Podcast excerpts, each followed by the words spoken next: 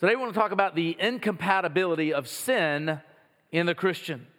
The incompatibility. And you think about that word, what does it mean to be incompatible? Now, most people will use it in reference to night and day. They're incompatible with one another. In other words, if it's day, it can't be night. If it's night, it can't be day. It's impossible for the two to be around at the same time. And so, night and day are often the, the analogies that we use, are oil and water, because oil and water can't mix. And the idea of being incompatible is that we as Christians are incompatible with sin. But there are so many other illustrations that are used. Now, I'm going to use this for some of the younger generation. How many of you like to play video games? Anybody play video games? All right. Uh, it'd be like trying to use a Nintendo Switch controller for a PS5 game. It, all right, it's incompatible. No matter how much you try to work the controllers and use it with a different console, it doesn't work.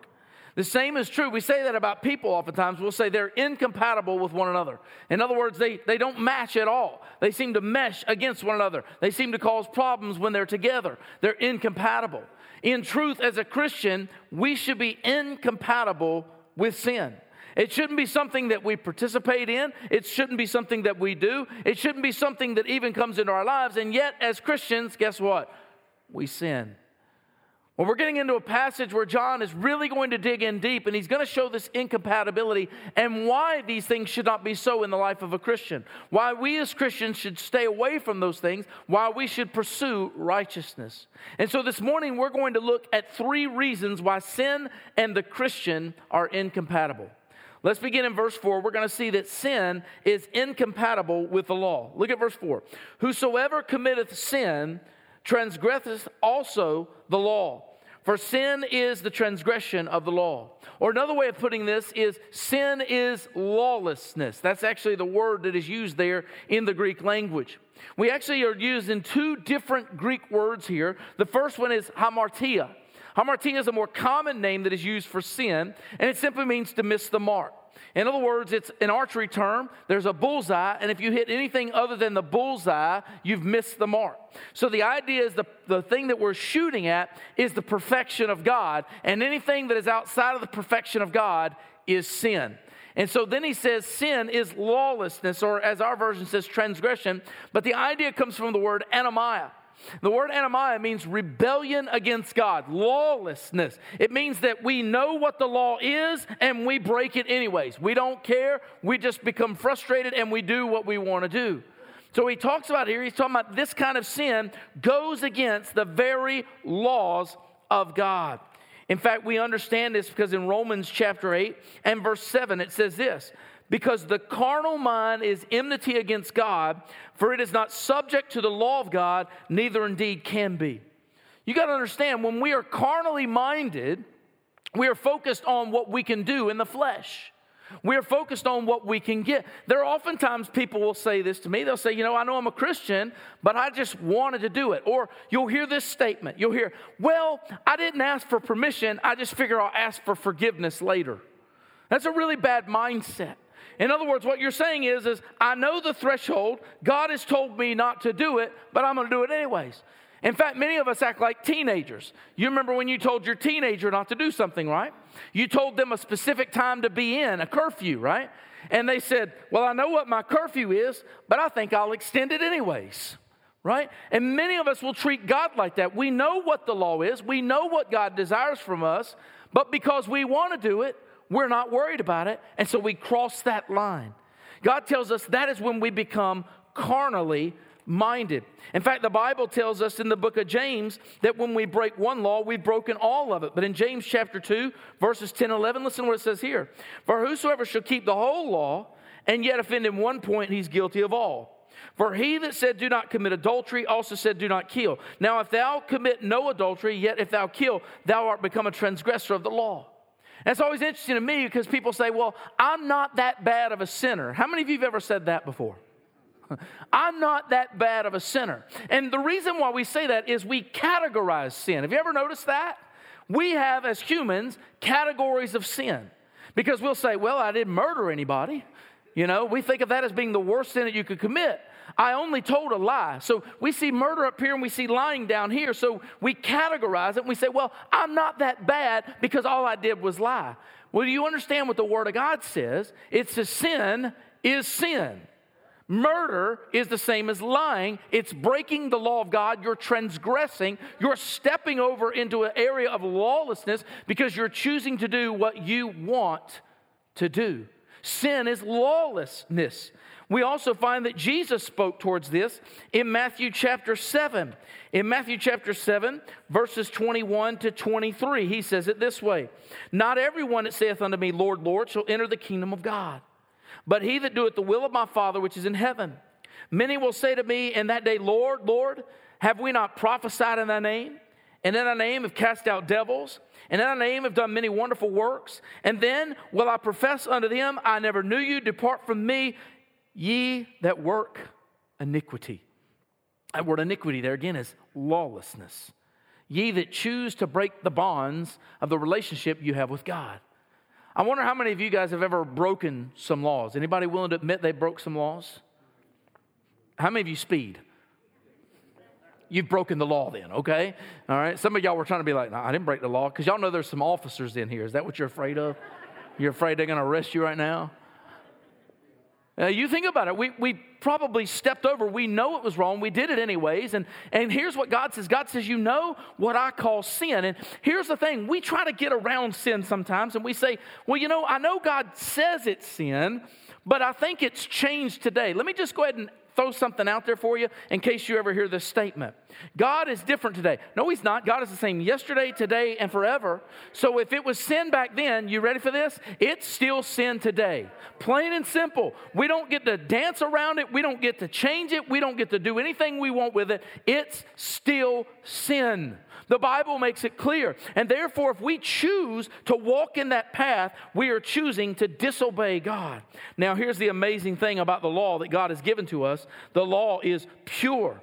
It is righteous. And when we see that in Psalm chapter 19, beginning in verse 7, it says it this way The law of the Lord is perfect converting the soul. The testimony of the Lord is sure, making wise the simple. The statutes of the Lord are right, rejoicing the heart.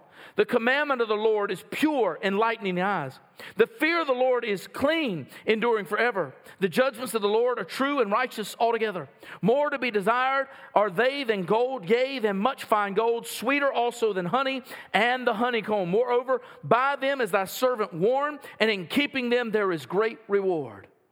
You ever thought about this that, that God gives us His law to keep us from transgressing and falling down the wrong path? You see, here's the thing about sin God knows that sin is not healthy and it is not rewardful for you as a Christian. In truth, though, it's not healthy or rewardful for anybody in this world. Sin is just wrong. And God puts those regulations there not to keep you from having fun, because I've heard people say that. You Christians are no fun. You haven't been around the Christians I know then. All right? Christians are fun. We just know how to have clean fun. We don't need alcohol to be able to laugh and cut up and have a good time.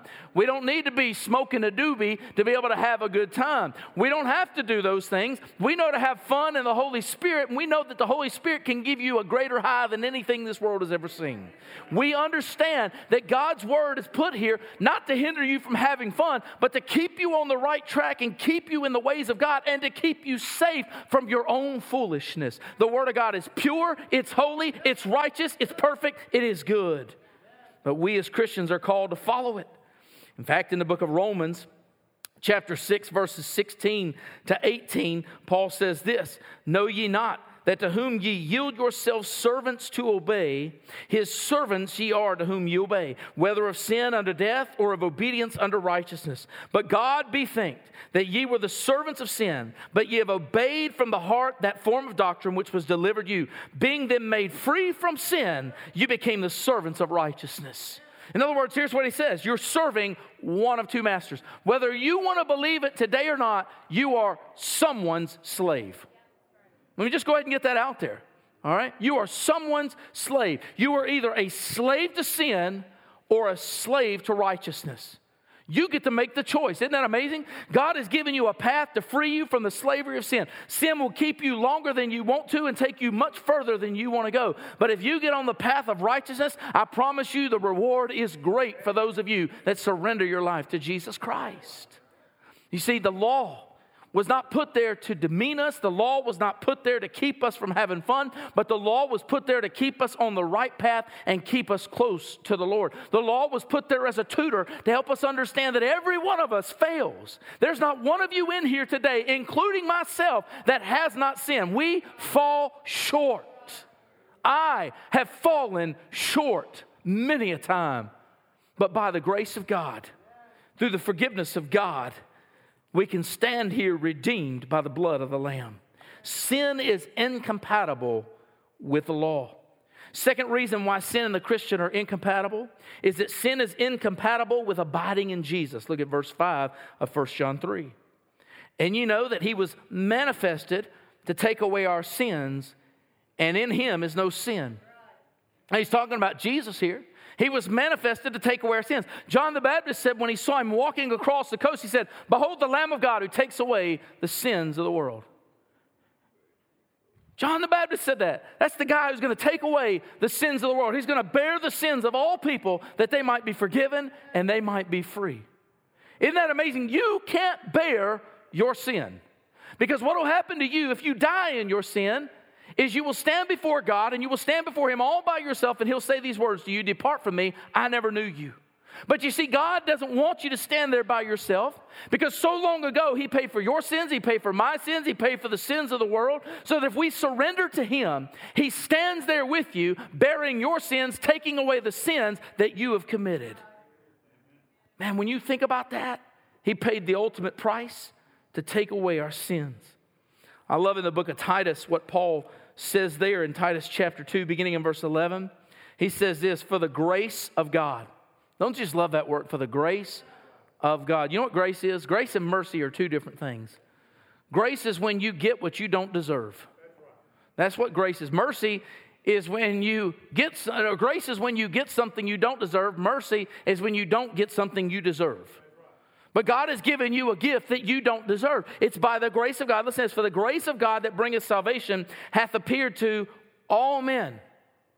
You know what? Jesus died, He died for all men, not a select few, all men teaching us that denying ungodliness and worldly lusts, we should live soberly, righteously, and godly in this present world. In other words, there should be a transformation in your life. You should not be the same. You should be changed, transformed, looking more like Jesus Christ. Then, verse 13, looking for that blessed hope. Oh, he's coming. He's coming. Looking for that blessed hope and the glorious appearing of the great God and our Savior Jesus Christ, who gave himself for us that we might that he might redeem us from all iniquity and purify himself a peculiar people zealous of good works. I don't mind being called peculiar. Are you peculiar? I'm peculiar. That's just fine with me. You think about it, he calls to redeem you. His own special, another word used there, special, peculiar kind of people. He loved you so much that his desire was to redeem you, to pay the ultimate price that your sins might be forgiven. And he did that on the cross so long ago. Here's the amazing thing there's an illustration in the Old Testament. And you've probably heard the word scapegoat before. But usually, when we think of the term scapegoat, we think of somebody that we put the story off on, don't we? We call them a scapegoat. Do you realize scapegoat was a biblical term long before it ever became a modern term? The idea of a scapegoat was there was actually two goats that were brought before the people. One would be sacrificed and one would be the scapegoat. In fact, the people would lay their hands on the goat, they would pray uh, uh, pray over that goat, their sins would be transferred to that goat, and then they would take the scapegoat, they would walk him outside of the city, and then they would release him showing that their sins were taken away. Jesus Christ was your scapegoat. He took your sins and he chased them away, never to be brought back. You see, when you think about this, he took away. He didn't just pay for the sins, he took them away. They're gone, they're done for, they're finished, they are forgiven. But look at this. He did it with what? Verse 5 and in him is no sin. Now you say, wait a minute, how did he take sin away if he had no sin? Well, this is what that passage talks about in 2 Corinthians chapter 5 and verse 21. He made him who knew no sin. Means he never sinned, he was not a part of sin, he never disobeyed God, but he became sin. He who knew no sin became sin that we might have the righteousness of Christ in him. In fact, in Hebrews 4, verse 15, it tells us that we have a great high priest that was tempted in all things and yet without sin. He never sinned, but he became sin for you and me that our sins might be paid for. I want to just stop for a second. I want to think about that for just one moment. Because I want you to understand God hates sin. He hates sin. And yet, his son, the perfection of God, came down in this world, never sinned, turned away from sin, worship God, love one another. You think about all these things that Jesus Christ did, and yet here is the epitome, the Son of God who became sin. The very thing he hated, he became so that your sins and my sins could be forgiven. Man, there's nothing like that in all the world. There is nobody that could pay a price like that in all the world except Jesus. But look at verse 6. He goes into something very deep. And if we're not careful, we'll misunderstand this. Whosoever abideth in him sinneth not. Whosoever sinneth has not seen him, neither known him. You say, well, what does that mean? Because if you read it, the way you read it, some of you read it and say, well, that means as Christians we can never sin. Well, let me tell you something. That goes against directly what John has already spoken. He's not talking about that you can't fail because none of us become perfect. You say, well, how do you know that? Well, 1 John 1 8 says, if we say that we have no sin, we deceive ourselves and the truth is not in us. You go over to verse 10 of John 1. If we say that we have not sinned, we make him a liar and his word is not in us. Chapter 2, verse 1 My little children, he's talking to Christians here. My little children, these things write unto you, that ye sin not. And if any man sin, we have an advocate with the Father, Jesus Christ the righteous. So he's not talking about that we won't sin. I wish that the moment we got saved, we never sinned again. I wish that I could tell you that I've never fallen short since I became a Christian. I wish I could tell you that even today I didn't fall short as a Christian. I wish I could tell you that there are times in my life that I don't sin. But when I look at this scripture, and so often people look at this and interpret it, and they, they have this perfectionist viewpoint. Let me tell you something. This is the problem with church today. If you have a perfectionist viewpoint, you are very hypocritical. Because there's not one of us in here that's perfect. There has never been one in here that's perfect. There will never be one that's perfect until we receive that glorified body in heaven. We will not be perfect. So when I think about this, a lot of people say, well, then what is it talking about if it's saying we can't sin? Well, what it's talking about there is it's actually in the active voice. You can't keep on sinning. The idea is you can't have a habitual lifestyle of sin. That's what it means. You say, well, what do you mean a habitual lifestyle of sin? Well, let me turn over to Galatians chapter 5, where Paul speaks about this, verses 19 to 21. Listen to what Paul says here. Now, the works of the flesh are manifest, which are these adultery, fornication, uncleanness, lasciviousness, idolatry, witchcraft, hatred, variance, emulations, wrath, strife, seditions, heresies, envyings, murders, drunkenness, revelings, and such like, of the which I tell you before, as I have also told you in time past, that they which do such things shall not inherit the kingdom of God. The actual translation says, They who practice such things will not inherit the kingdom of God. You say, well, what do you mean? That, that means that we've got to completely change. Well, yes, that's what Scripture teaches. In fact, in 1 Corinthians chapter 6, verses 9 to 11, listen to what this says. Know ye not that the unrighteous shall not inherit the kingdom of God? Be not deceived, neither fornicators, nor idolaters, nor adulterers, nor effeminate, nor abusers of themselves with mankind, nor thieves, nor covetous, nor drunkards, nor revilers, nor extortioners shall inherit the kingdom of God. Listen to this. And such were some of you. But ye are sanctified, but ye are justified in the name of the Lord Jesus and by the Spirit of our God. Here's what he's saying He's saying, when you surrender to Christ, you turn from that sin. Now, here's the thing we may mess up. I, again, I told you you can't become perfect, but you may mess up. But when we mess up, our desire is to get right with God again. It's to seek forgiveness, it's to seek His face, it's to turn back to the right direction. The problem is, is all too often there are people who supposedly make a decision for Christ, but their life never changes. There's never a transformation. They continue to dabble in their lifestyle of sin. And let me tell you something if you are committing sin after sin after sin, and you ask God to forgive and forgive and forgive, and you keep going back and back and back, can I tell you something? That's called habitual sin. That's called practicing sin. That's called living in sin. And when you live that way, you are choosing sin over the Savior, and you're not saved. You get that, right? Here's the thing we have a lot of people that profess to know Christ, but man, they continue to go back to that old lifestyle and they think that God's gonna be okay with it. I've heard people make that statement when it comes to homosexuality. Can I tell you something? God can save out of homosexuality. I've seen it happen many a times. But He saves them out of it, not to continue in it.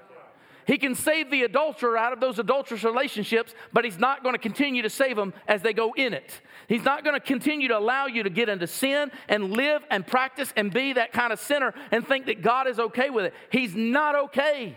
He's not okay with it. The Bible makes it very clear that we can't habitually sin like that because it breaks the heart of God and it breaks union with God. In fact, here's the truth. The Bible says in 1 John 2:19, they went out from us because they were never of us. Why? Because they choose their sin over their Savior. John wants to make this very clear. I told, I told him in our prayer group today, I said, I'm preaching a very difficult sermon. It's not easy. It's not easy for people to accept it, but it's truth.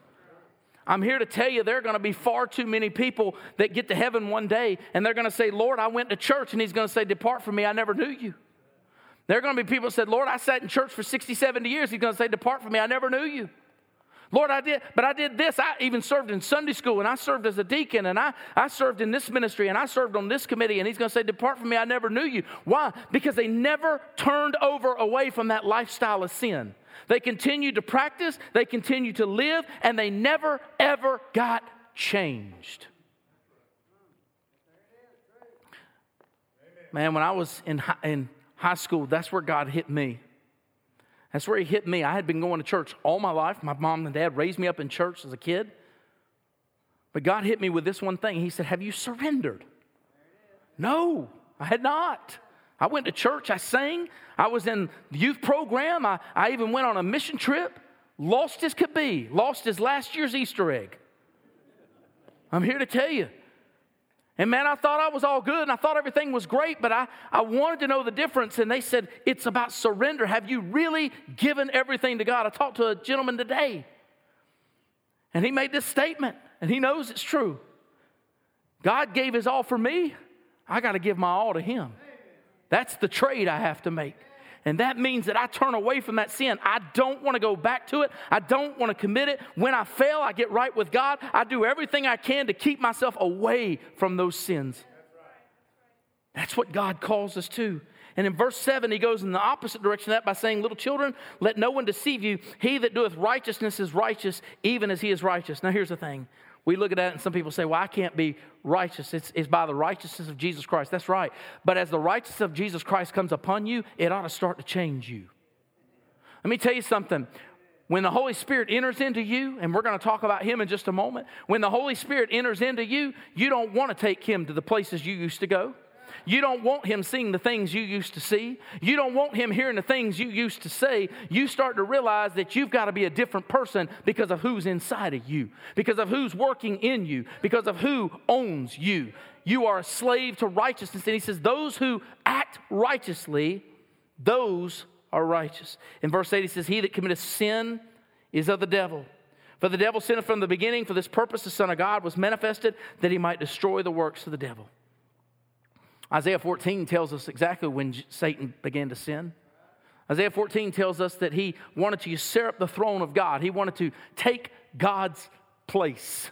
That's where the first sin began. It began in heaven, not on earth. But it wasn't long after that, that he came down to earth and he began to tempt Eve to eat of the fruit of the garden in Genesis chapter 3. He said, You can, you can eat, surely you can, certainly you can touch it. Certainly, God, God just doesn't want you to be as smart as him. And she saw the fruit, she chose it, she ate it, and she gave it over to her husband. Now, here's the thing for you men that sit there and you say, well, the woman was the first one to sin, well, the man just stood there silently and watched it happen. So don't blame woman for sin when Adam was right there. I get so tired of men using that as an excuse. Grow up, stand up, be a man. If she's doing something wrong, tell her. It's that simple.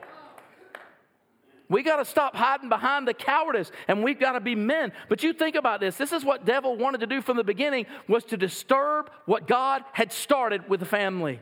He wanted to destroy the authority in the family. He wanted to destroy the perfect union with God within the family as well. He's a liar. He's always been. His desire is destruction and his desire is to destroy you. You say, Well, I'm not his child. Well, I hope you're not. But if you're not a child of God, you're his child. And if you're his child, what you got to understand, the Bible tells you that the thief comes to steal, to kill, and to destroy. He even wants to destroy his own children.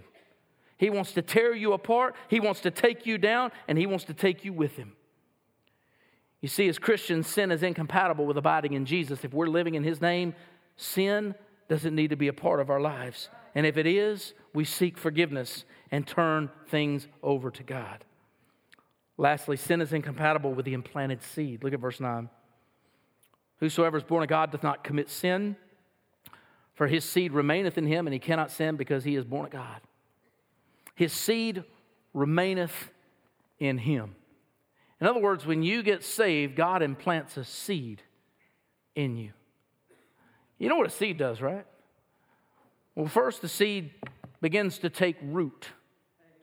And then, after it takes root, it begins to flourish and grow. He's implanted something in you, so he has an anticipation that you are going to grow. He has an anticipation that he's going to be able to root himself in you, an anticipation that he's going to begin to change you from the inside out. He's going to begin to do things that you've never seen before. What is this implanted seed? Well, I think there's a couple of things that scripture teach this implanted seed is. The first is it's the word of God. In 1 Peter chapter 1 verses 23 to 25 says this, being born again not of corruptible seed but of incorruptible by the word of God which liveth and abideth forever. For all flesh is as grass, and all the glory of man as the flower of grass. The grass withereth, and the flower thereof falleth away. But the word of the Lord endureth forever. And this is the word which by the gospel is preached unto you. He implants the Word of God in you. In other words, as Christians, when I hear Christians say, Well, I don't read the Word of God, if He's implanted it in you, you should have a desire to read His Word. I don't ever understand that. And, and, I honestly say that. When I was not a Christian and I was in church, no, I didn't read the Bible. Now, I memorized scripture because I wanted to earn little toys in Sunday school. Any of you guys ever do that? You know, in Awana, they earn badges and they, they memorize scripture. But here's the thing if I want the word implanted in my heart and in my life, I got to read it every day. Not as a child, not as a teen, but as an adult as well. When Christians say they don't understand the word of God, get you a copy you understand and read it. Stop making an excuse. Find a way to understand it, learn it, and put it in your heart because it's supposed to be implanted in there. But not only that, so is the Holy Spirit. Listen to John chapter 3, verses 3 to 8. Jesus answered and said unto him, Very verily I say unto you, except a man be born again, he cannot see the kingdom of God. Nicodemus saith unto him, How can a man be born when he's old? Can he enter the second time into his mother's womb and be born? Jesus answered, Verily, verily, I say unto thee, Except a man be born of water and the Spirit, he cannot enter the kingdom of God. That which is born of the flesh is flesh, and that which is born of the Spirit is spirit. Marvel not that I said unto thee, You must be born again. The wind bloweth where it listeth, and hearest the sound thereof, but canst not tell whence it cometh and whither it goeth. So is everyone that is born of the Spirit. The moment you were born again, the moment you surrendered to Christ, the Holy Spirit came and indwelt in you. That is the, that is the seed that keeps growing. That's the gift that keeps on giving. And He is within each and every one of us. And if He's within us and He's implanted within us, then He should cause us to steer clear of sin. Can I tell you something? Every time I think about sinning, I'm just going to be real with you for a moment because it does happen. Every time I think about sinning, It's as if an alert system goes off in my mind. It's as if the sound goes off that says, abort, abort. That is not for you. Don't do that. Don't say that. Don't act like that. It goes off all the time. Why? Because that's the Holy Spirit within me. He is trying to guide me away from sin. Don't go that direction. Don't say those words. Don't act that way. The Holy Spirit moves in such a way. You can hear that voice if you really listen. He will direct you, He will guide you, He will change you, and He will keep you from sin. You cannot help but understand that. But it is also something about that regenerated spirit of being born again that is changing within us. I don't want, can I just say something? I don't want to be the same. I don't want to be, I don't want to be who I was when I was 18 years old. In fact, I, I, in 29 years of being a Christian, man, I have seen God truly change my life. I'm not the same guy.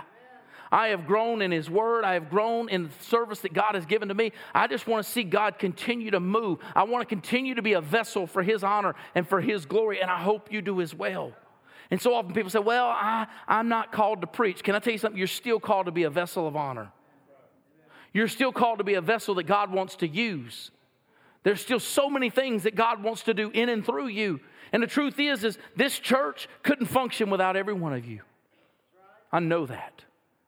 Everybody has to do their part. And when I look at these scriptures, the seed of God that is implanted within us should be transforming because we're born of God. I wonder if your dad ever sat you down and had a conversation with you, something like this John, you're a Ferguson. Wherever you go, you take our name. Wherever you go, you show who this family is. So, whatever you do, you can either lift up our name or you can tear it down. I think God says that to us as Christians. You have my name. You carry my name with you wherever you go. You can lift me up or you can tear me down. Your actions determine what the world sees about me. The way you live, the way you talk, the way you act, the things you drink, the things you put in your body, the things that you do. Everything that you are and everything that you do reflects me. Be careful what you do with my name. We are children of God. Look at verse 10, though.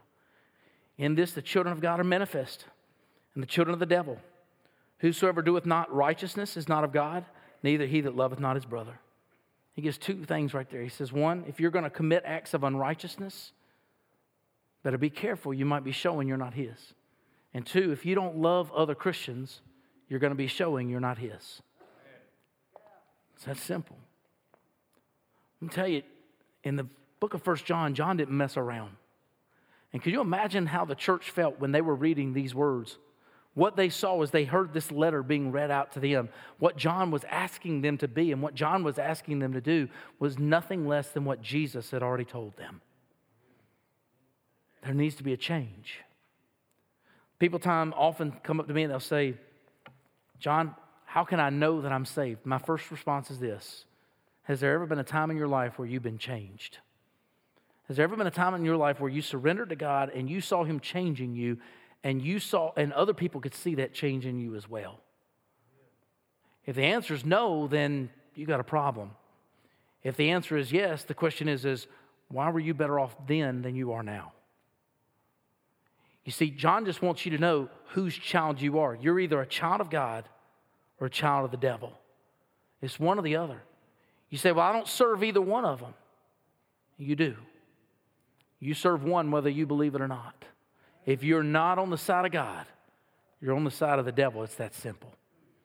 My question is, is whose child are you? Who are you representing? Whose name do you carry? And if so, are you carrying it well?